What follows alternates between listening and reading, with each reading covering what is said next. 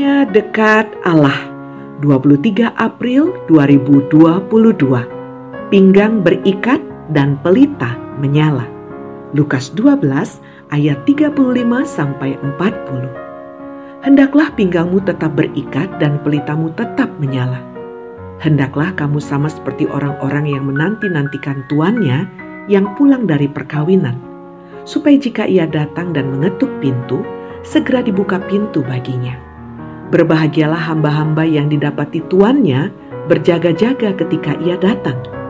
Sesungguhnya aku berkata kepadamu, ia akan mengikat pinggangnya dan mempersilahkan mereka duduk makan, dan ia akan datang melayani mereka. Apabila ia datang pada tengah malam, atau pada dini hari dan mendapati mereka berbuat demikian, maka berbahagialah mereka. Tetapi ketahuilah ini, jika tuan rumah tahu pukul berapa pencuri akan datang, ia tidak akan membiarkan rumahnya dibongkar. Hendaklah kamu juga siap sedia, karena anak manusia datang pada saat yang tidak kamu duga. Pinggang berikat dan pelita menyala, berarti setiap hamba menyadari status kehambaannya.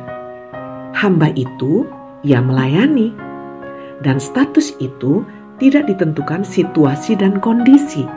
Di mana saja dan kapan saja hamba itu sekali lagi melayani. Itu seperti hamba yang menanti-nantikan tuannya.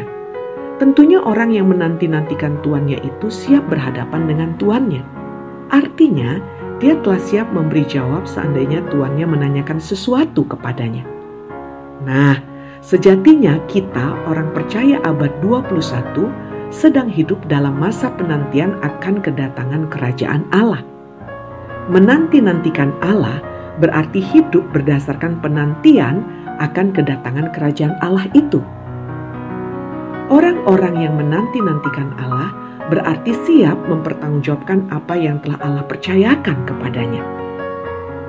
Namun, yang menarik disimak dalam perumpamaan ini, saat kita hidup dalam penantian itu, Allah sendiri yang akan melayani kita. Dan inilah sumber penghiburan sejati.